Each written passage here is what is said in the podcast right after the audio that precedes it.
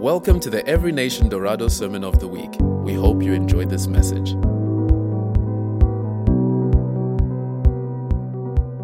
Over the last couple of weeks, we've been doing a series on grace, right? And amazing grace. And it's been awesome. And what's great about today's message is that it ties in very nicely to the grace series that we have been doing up until now. But we'll talk about that just now. So, in week one, we will talk about God is love. And we are naming this series Love Lives Here, meaning in this house, right? And wherever it is that the people of God goes, there the love moves with it. Amen? So, the problem with English, right? Beautiful a language as it is, and it is a beautiful language, I love English, is that it's very limited when it comes to certain words. So, like the word love. I love Namibia, I love Priscilla. I love pizza. I love rugby. I love music. No, you don't understand. I really, really, really love music, right? No, like really, really, right? But it's all the same word that we use, right? We say love. And we need to convey the message of our love in different ways and means. And oftentimes, it's through our actions that we really express our love in the way that it is that we sacrifice for the things that we love or the people that we love. Amen? But what's great is that the Bible was written, or the New Testament was written in Greek. And in Greek, they are not as limited as we are in English. So in Greek, there are four different words, or there are many different words for love, or different types of love. But the common ones that we encounter a lot in the New Testament are these four. So it's eros, storge, philia, and agape. Eros is that erotic love, right? That je ne sais quoi, you know, that French kind of love, right? That my knees are weak kind of love, right? The love between a man and a woman, a love between a husband and wife. Then there's a storge love, which is the familial love, which is a family type love. It's a love that a mom would have for a child or a sister will have for her brother. And then the next one is philia, and philia is a friendship or an affectionate kind of love. That's a love that you have for your friends. That's a love that you have. That's similar to David and Jonathan in the Bible. It says that David and Jonathan loved each other like brothers. So even though their family were fighting against each other, and even though Jonathan's dad wanted to kill David, and even though David was going to usurp Jonathan as a successor to his dad, that's a mess right there. They still loved one another, right? It's a brotherly kind of love. And then there's agape, the God kind of love, or a selfless love, a love that seeks the best for someone else, even at the expense of myself.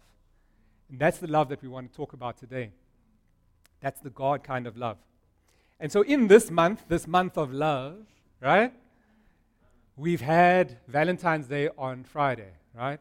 And Valentine's Day brings up all kinds of emotions, right? Some of you are confused. This gentleman right here is looking at me like, what?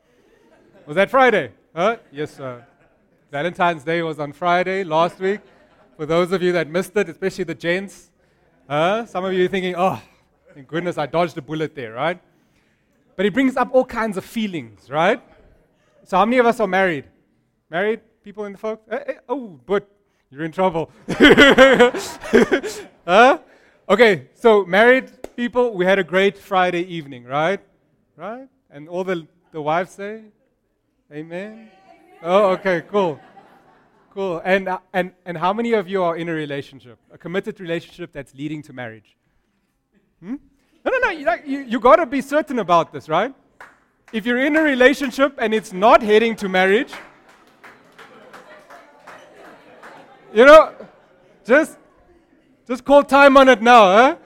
Just end it right there. Let's not waste each other's time. Huh? Okay? I'll say it again slowly.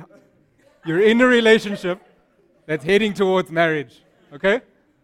Cool. So there's a few of us here. I'm sure you also had a great Friday evening. It was good, it was romantic, right? You did your thing.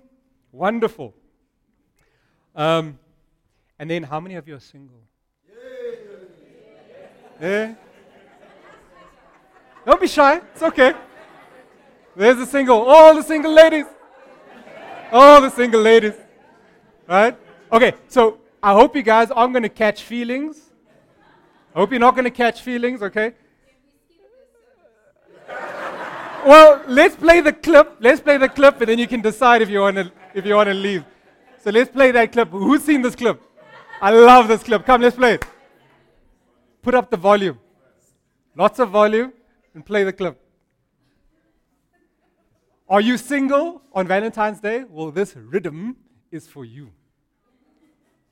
Is it there? Doesn't want to play?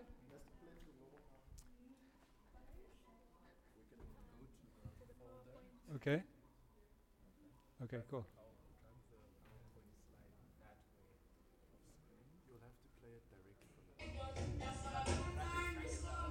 Valentine. Valentine is coming.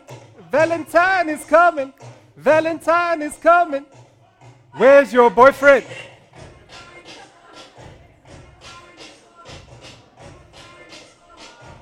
Where's your boyfriend?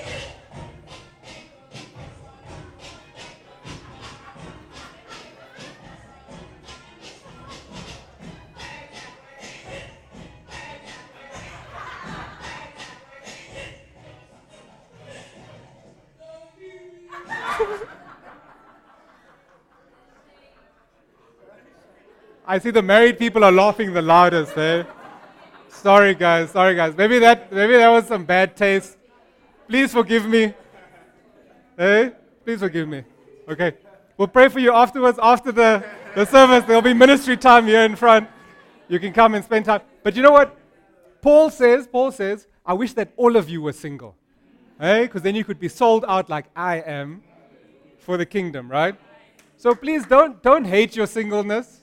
People make fun of you. You get those questions all the time. It's a, how old are you? when are you going to get married? You know, those ovaries, they expire, huh? Hey, are you getting those questions? You know what? Don't worry about it. We love you. There is love in this house, right? So please, we love our single people. Sorry, I thought I'll just, I'll lighten it up a little bit, right? So, hey, you're not feeling that? So, how many of you have an idea of what romance is? Hmm? You've got an idea of romance? oh, oh, well, he nodded his head first, so let's hear. No, no, it was you. You nodded. Romance, yeah.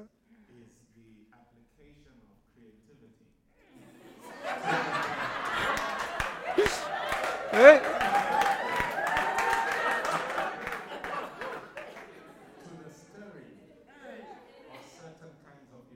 Ah. Mm. Okay. Pastor did all right. What is romance? Candles and chocolate. Candles and chocolate. Oh, I love that. Come on. Come on. You know you want to. Huh? What's romance? Um, it's affection Yeah. expressed through um, giving, um, writing, um, spending time. Hey, yeah, yeah. Listen to that Barry, Barry White voice, huh? Hey, you're gonna love that baritone. You're gonna love that baritone to the newly married man, huh? What is romance? All right, so um,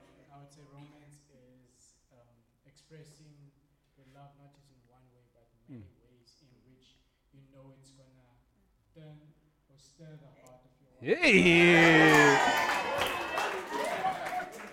I love how he looked at his wife there like, baby, you know I do this, right? Mm. Cool, man. So now I've been married for 11 years.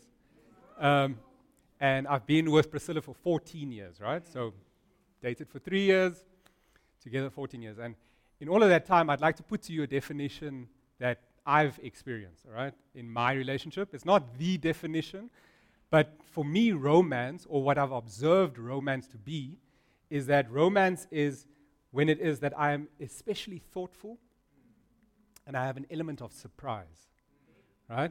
When I combine those two, it's like, bam, woke up. Go! Yeah, yeah. Huh? Okay, let's not get carried away. Let's not get carried away. Keep it PG, PG, PG. Right? So, it needs to have those two elements, right? And um, okay, so gents, I'm going to give you guys this for free. Okay, so you, are you right? Are you taking notes? Uh, number one, it needs to be thoughtful. Number two, it needs to have an element of surprise attached to it, right? Um, so, for instance, maybe something is bothering her, right? Or maybe something is lacking, and then you fulfill that, right? So, for instance, um, maybe she's hungry and she's hangry, right? A little snack, it costs you about 10 $15, you know, and you slip it in somewhere where she didn't expect it, and she, she finds this thing, and oh, how amazing. This morning, Pastor Hilma talked about how romantic uh, Mark is. You know, every once in a while, she walks into the kitchen, is like, oh, the dishes have been washed. Yeah, I love that. Come on, Mark. Come on, Mark. Huh? Bam, bam, huh? Thoughtful and unexpected, huh? Surprise. Huh? I love it. Mark, me, me and you, we like, but we're operating on the same level. I'm right there with you, right? I'm right there. Um, or, for instance, maybe her gym clothes are looking a bit worn and tired, right? And it's a bit like stretched out and stuff. So, what you do is you give her a new kit, right? Important, gents, make sure it's the right size, okay? Please. You don't want to have a relationship limiting move there. If she's a size 10, don't be buying size 14s, okay? Right? So it's thoughtful and it's surprising, right? And I mean, surprising can also be like exciting, right? Like whisking her away on a weekend away, right? Packing her bag for her, putting it in the boot, and telling her, babe, we're going somewhere, right? And she doesn't know where it is that we're going. Come on. Come on now. Am I preaching? But I want to show you that God is the ultimate romantic, okay? So it says in Psalms 139, verse 16, God is thoughtful. Psalms 139, verse 16 says, Your eyes saw my unformed body. All the days ordained for me were written in your book before one of them came to be. Jeremiah 29, 11, something that we're all very familiar with, says, I, I know the plans I have for you. Go back. Says the Lord. Plans to prosper you and not to harm you. Plans to give you a hope and a future. Go back. Go back. Yeah. God is also surprising. Romans 5, verse 7 to 8 says, Very rarely will anyone die for a righteous person. Though for a good person, someone might possibly dare to die. But God demonstrates his own love for us in this while we were still sinners, Christ died for us. That is surprising. So, now we can go to that one, yeah. So, about a year ago, I showed you guys this graphic, right? So, some of you will remember it, right?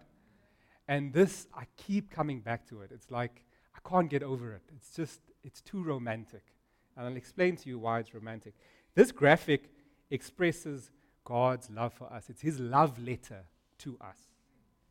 It's the way that He um, showed us in an embarrassingly romantic manner that He affectionately cares for us.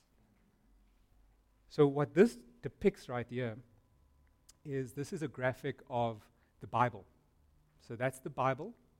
And at the bottom, the white bars, those are chapters in the Bible. So, each bar represents a chapter in the Bible. So, that long one right there, what's that? Well done, Pastor Chris. right? So that's Psalms 119, right? So, and all the connections, those are references. So that's the end of the book referencing the beginning of the book, the beginning of the book referencing the middle. And you can see how all of it is interlinked. And what does that show you? That's very thoughtful, right? This is something that was written over thousands of years, and it shows that God was thinking about you right from the beginning. Right from the beginning, he was writing his love letter to you and telling you, listen here, I know things don't look good. I know things aren't exactly as I planned it to be. I know you messed up, but I've got a plan. I'm figuring it out. Don't worry. I've got this. That is God's embarrassingly romantic love letter to us. And it says in the word that the, the angels can't understand it.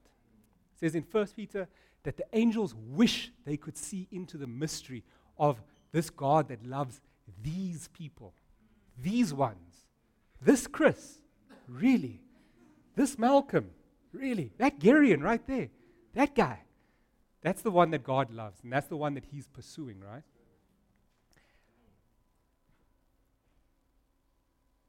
So God has a love for you that predates your birth. And it extends into the future past your unborn children. That is the love that God has for you. So, who is God? In 1 John 4, verse 16, and I want to encourage all of you to please spend time, meditate in 1 John 4 during this week. So, we're preaching now, but chew over this, okay? Because 1 John 4 is a beautiful, beautiful chapter. And it says, God is love. And whoever abides in love abides in God. And God abides in him.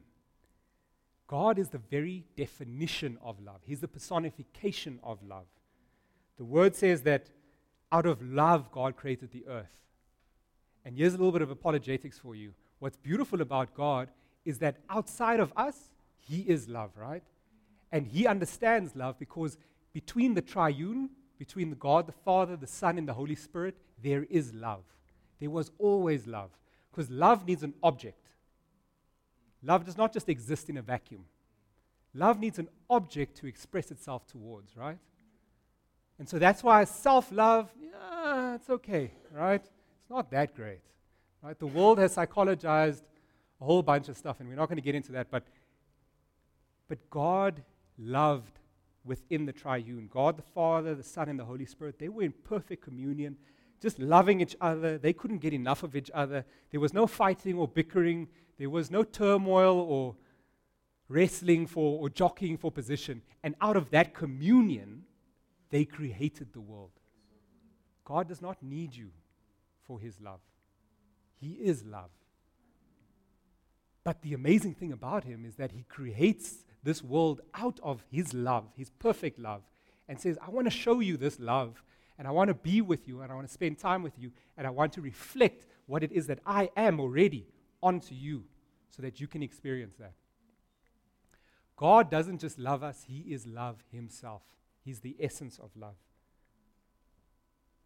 And the thing is that if you want to understand something, what do you do? You go back to the manual. You've heard that from the pulpit many times before. If you want to understand the purpose of something, you go to the manufacturer. You ask the manufacturer, what is it that this particular thing was designed to do? And that's the same thing for us. If you want to understand the person sitting next to you, that one that frustrates you, your spouse, your child, whoever, if you want to understand yourself better, who is it that you go back to? You go back to your Creator and you find out from Him who is He and why did He create me? So, what kind of love does God express on us? The agape love. And the agape love is a selfless, sacrificial, unconditional love.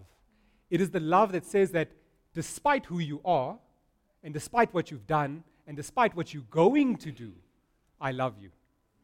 It is not a love that says, if you do this, and if you jump this high, and if you perform like this, then I can give you some of my love.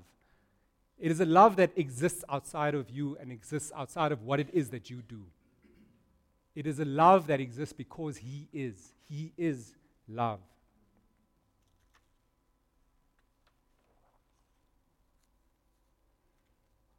God does not love us because we are beautiful. He does not love us because we are amazing and because we do what it is that tickles His fancy. God just is love. The way that gravity exists, God is love. And you can climb on top of this roof and jump off and scream, I believe I can fly, and gravity will let you know. no, you cannot. In the same way, God is love. It's a fact of the, of the world.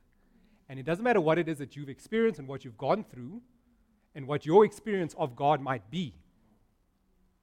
God is love. It is a fact. So let's unpack that a little bit more in this scripture verse. And I love this because it really sets it up nicely because it's a layup from Amazing Grace that we did.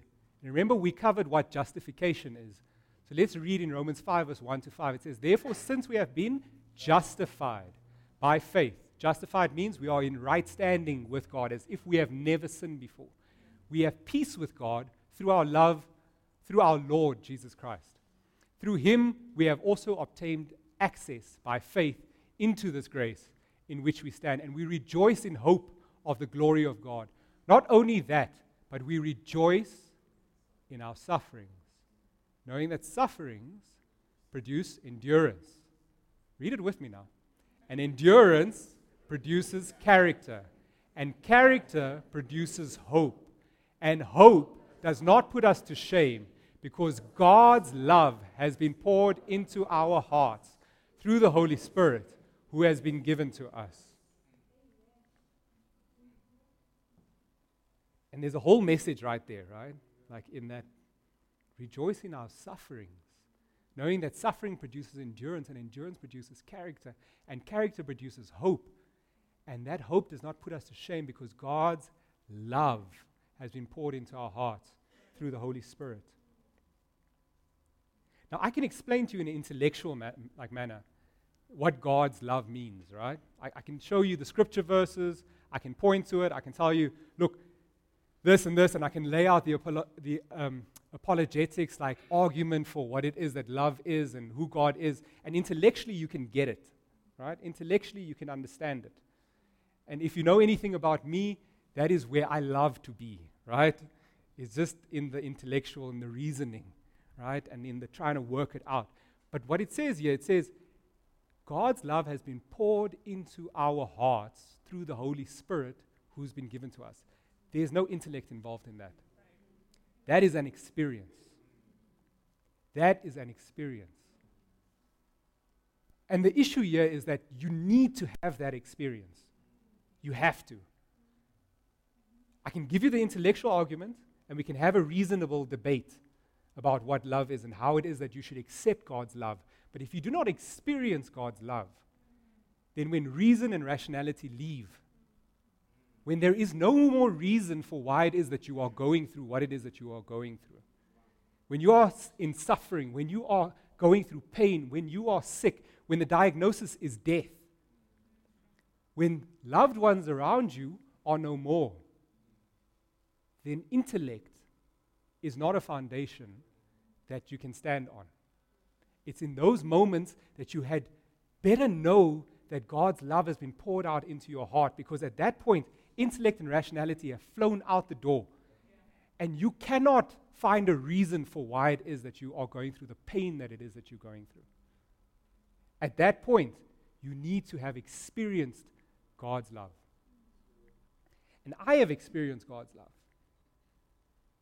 And as much as I love the intellectual exercise of trying to work out, you know, the reasons for why it is that I am the way that I am, and why it is that God is the way that He is, when I've gone through severe storms, in those moments, like there is nothing that my intellect could help. It's in those moments where all I could rely on was my experience with God and saying, Lord, despite everything that's going on right now, even though I want to crawl up in a ball and die. Even though it feels like I am dying. Lord, I know that you are real and I know that your love exists because I have felt it. I know it. I've experienced it. And every single one of us need to seek that out.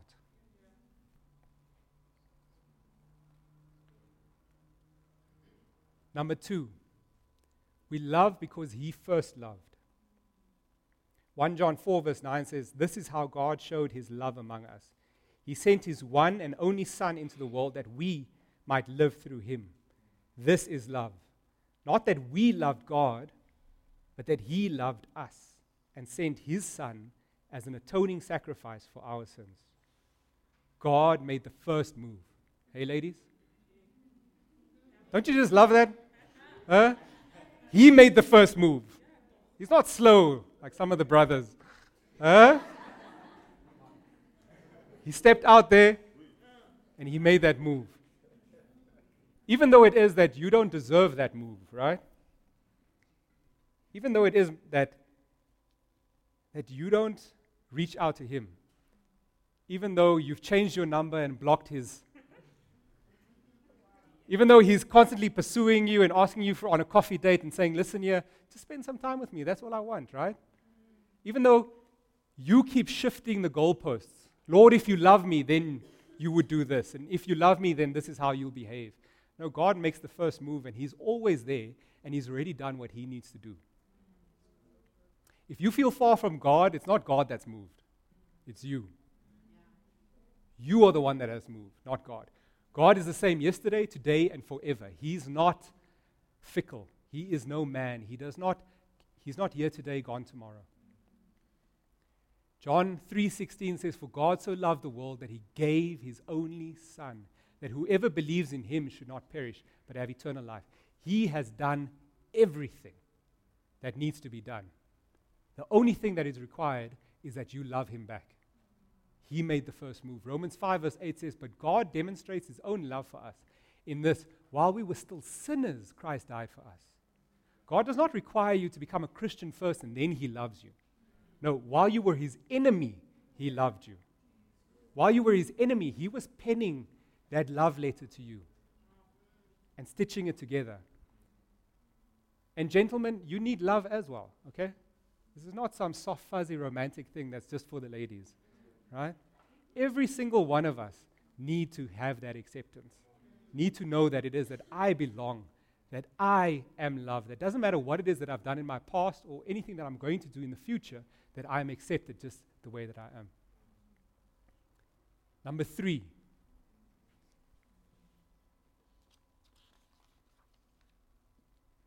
There is no fear in love. 1 John 4, verse 18. There is no fear in love, but perfect love drives out fear. Because fear involves punishment. The one who fears has not been perfected in love. The problem is that so often we conflate human emotions with God. So often we conflate our pain and our suffering and what it is that we've been through in the past. Because maybe love for you is somebody that has abused you. Maybe love for you is somebody that has used you. Maybe love for you is um, punishment because you messed up. Maybe love treated you in a way that wasn't fair. Maybe love hurt you when all you needed was acceptance. Maybe love for you is an abusive father, an absent mother. Maybe love to you is somebody that left you at the altar, that made a promise to you and then broke that promise. Maybe love for you is, is all the ugly things that it is that people do to one another. But I want to say to you that that is not who God is. That is not who Jesus is. Perfect love drives out fear. So if you have put up barriers in your life because you feel like love is something that is weak, because love has let me down and love keeps disappointing me over and over and over again. Love doesn't live up to its promises. If that is you, then what it is that you do is you put up barriers because you're like, I don't need love. Love is weak. Love is weak. Love doesn't love me, right? Huh? You've heard those songs before, right? love don't love me, right? So you put up your barriers and you've protected yourself and you are this hard shell of buffness, right? You're strong. You don't need anybody. You don't need anybody's affection. You don't need anybody's uh, poo poos, right? They're theirs. You don't need any of that, right? Because you're stronger than that. You're stronger than love. But the fact is that love is the strongest thing in this world because who is love? God is love. God is love. And He is the strongest, most amazing force in this whole universe. He created this world out of love. That is who He is. And so, when you've messed up and you've done something wrong, and maybe you've done it recently, maybe you're sitting there and you're ashamed of yourself and thinking to yourself, I should know better than this by now, right? Like, I shouldn't be here anymore. like I shouldn't be making these kinds of mistakes over and over again. Maybe there's some deep, dark secret, right, that you've hidden away, that you've pressed down, that you've suppressed. That you say, like, Lord, I love you and I'll love you up until this point, right? Like, no further than this. Because love to you is what love has done in the past, and that is love has exposed you. You've stepped out in faith in what has love done, it's disappointed you, it has failed you. But God doesn't want to expose you. Remember what I said earlier? God is the manufacturer, He's the one that created you. So, from that point of view, He's the one that knows what's best for you.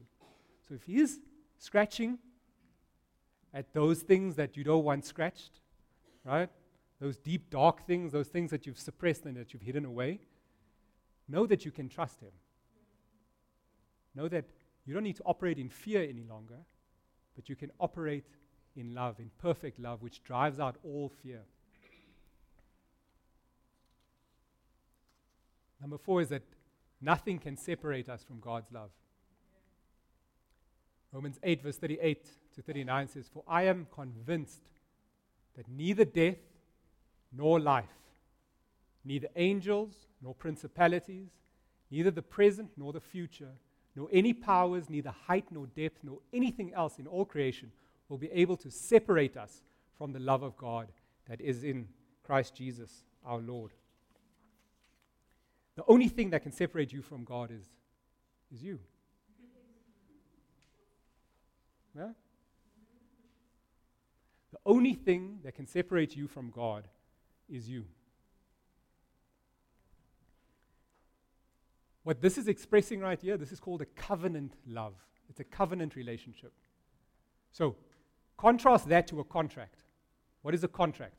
A contract is something that you enter into between two individuals or two companies or two entities, and you say, These are the performance criteria. Okay? You do this, I'll do that.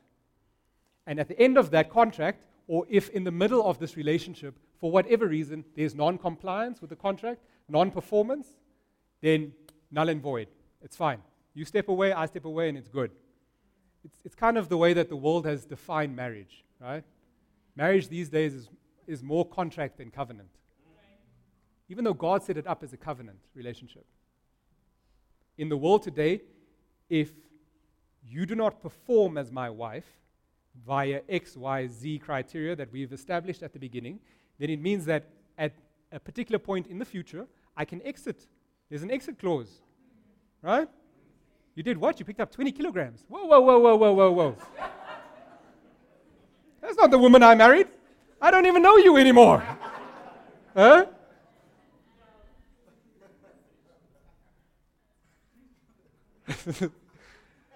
it's not a contract, it's a covenant.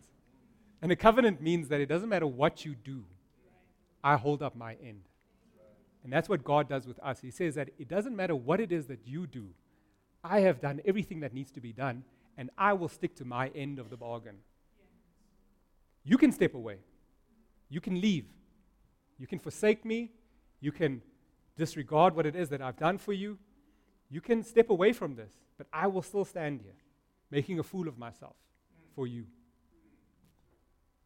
That is who God is, and that is what it is that He enters into with us a covenant relationship. Number five, love is the greatest commandment. If you understand who it is that God is, that He is love, that His very essence is love, and that all that He wants from us is to enter into relationship with Him so that He can love us and we love Him, then this is the outworking of that. Mark 12, verse 30 to 31 says, Love the Lord your God with all your heart, with all your soul, and with all your mind, and with all your strength. And the second is this love your neighbor as yourself. There is no commandment greater than these. Jesus is saying this to a culture that is obsessed with legalism, that is obsessed with contracts, that is obsessed with performance criteria A, B, C, D, E, F, G. And if you do one thing wrong, then you've messed up. And so, therefore, it means that there's a disclaimer, and then you have to cleanse yourself and wash your hands and do this ritual and exit the town and be in separation and isolation until it is that you have performed accurately, then you can come back in to communion again. So, this is what Jesus is speaking to at the time. So, what he's saying here is he's saying, you can hang all of that up. It is all futile. You can hang it all on these two. All you need to do is love the Lord your God with all your heart, with all your soul, with all your mind, with all your strength. And the second is this love your neighbor as yourself. And I've said this before on this stage, right? That there's an up and a down. There's an up and a down relationship. And that is between us and our Creator. And it is out of that relationship, that love relationship with Him, that we set up what is right, what is wrong, how to behave, how it is that He manufactured us, how He made us, how He, he shaped us in our mother's womb. Once we've established that relationship, then everything else flows out of it. Then I can, I can act with love towards my brother, towards my sister, towards my wife, towards my kids, towards my enemies. Then I can love this spiritual family, you weird bunch of people sitting right here, right? you can love me too, right? Only once we have that. Once we have that relationship set up, then we can love anybody and everybody. Doesn't matter what they do to us, doesn't matter how you hurt us, doesn't matter what you throw at us. God says, by the, Jesus says, by the way that you love one another, the world will know that you are my disciples. So, out of that relationship with God, we then love one another.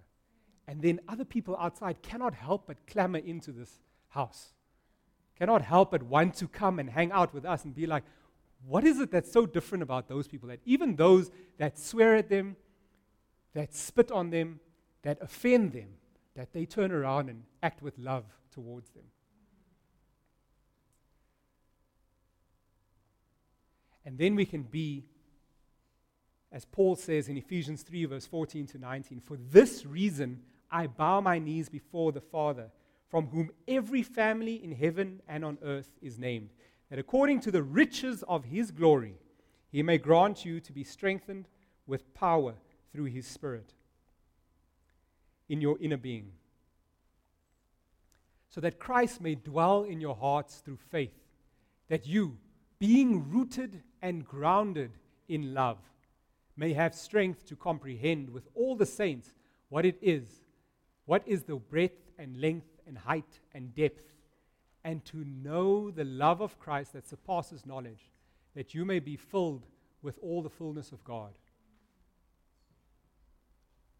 You are messed up. You've had a broken past. You've had bad things done to you. You have been the victim. You have been wronged.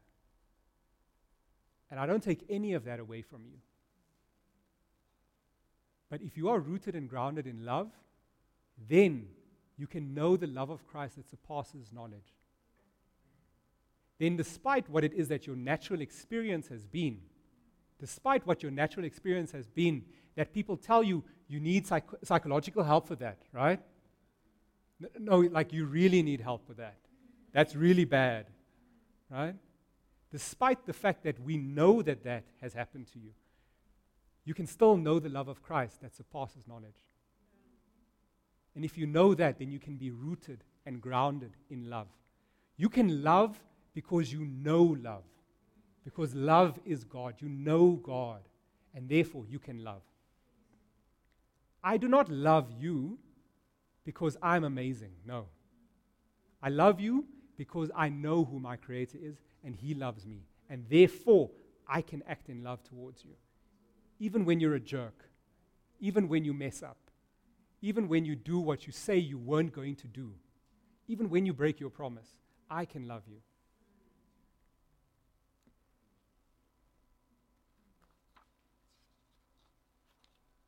So we choose to walk in love.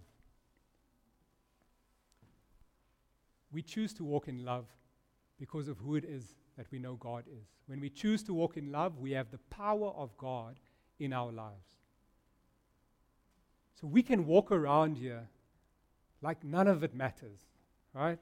Knowing that we are not of this earth, knowing that we are aliens, right? That we're ambassadors of Christ, that will one day be with Him in eternity.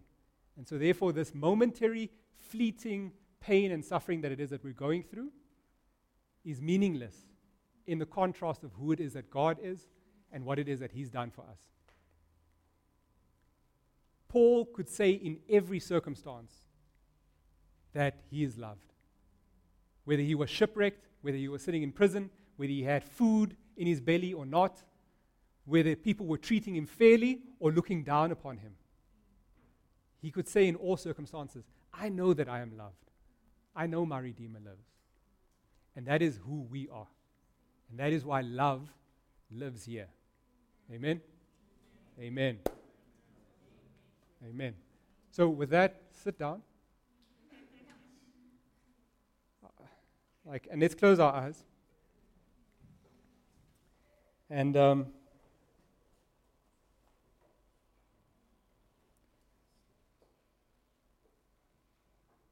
and I want you to think about the pain, and I want you to think about the suffering.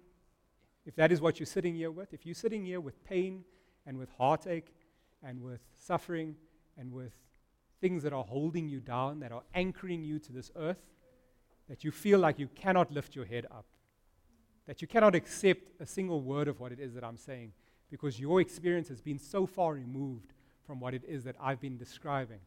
If that is you, I want you to lift your hand and I want you to, to trust God that He will heal you and that He will pour out His love in you. And Lord Jesus, I just thank you, Lord, that, that you love us despite what it is that we've been through, Lord God. Lord, thank you that you love us even though we've messed up, even though we keep rejecting you, Lord God, even though we keep running away from you, Lord God, even though we keep even though we keep messing up, Lord God. We know that you love us. And we know, Lord God, that you want to heal what it is that we have done to ourselves. You want to heal what it is that others have done to us, Lord God. And Lord Jesus, I pray that, that your love will be poured out in every single heart here tonight, Lord God. Every heart that is broken, Lord God. Every heart that does not feel loved, Lord God. I pray that there will be the supernatural outpouring, Lord God, in their hearts, Lord. That they will walk out of this house, Lord, different. That they will know that there's one true God and He smiles on me. That He chose that I should be born into this world, not so that He could smite me or that He could hurt me, but that He could have relationship with me. Lord, I pray that we would accept that love, Lord God. And I pray that that love would be an experience that every individual, every Christian, every believer in this house will feel, Lord God.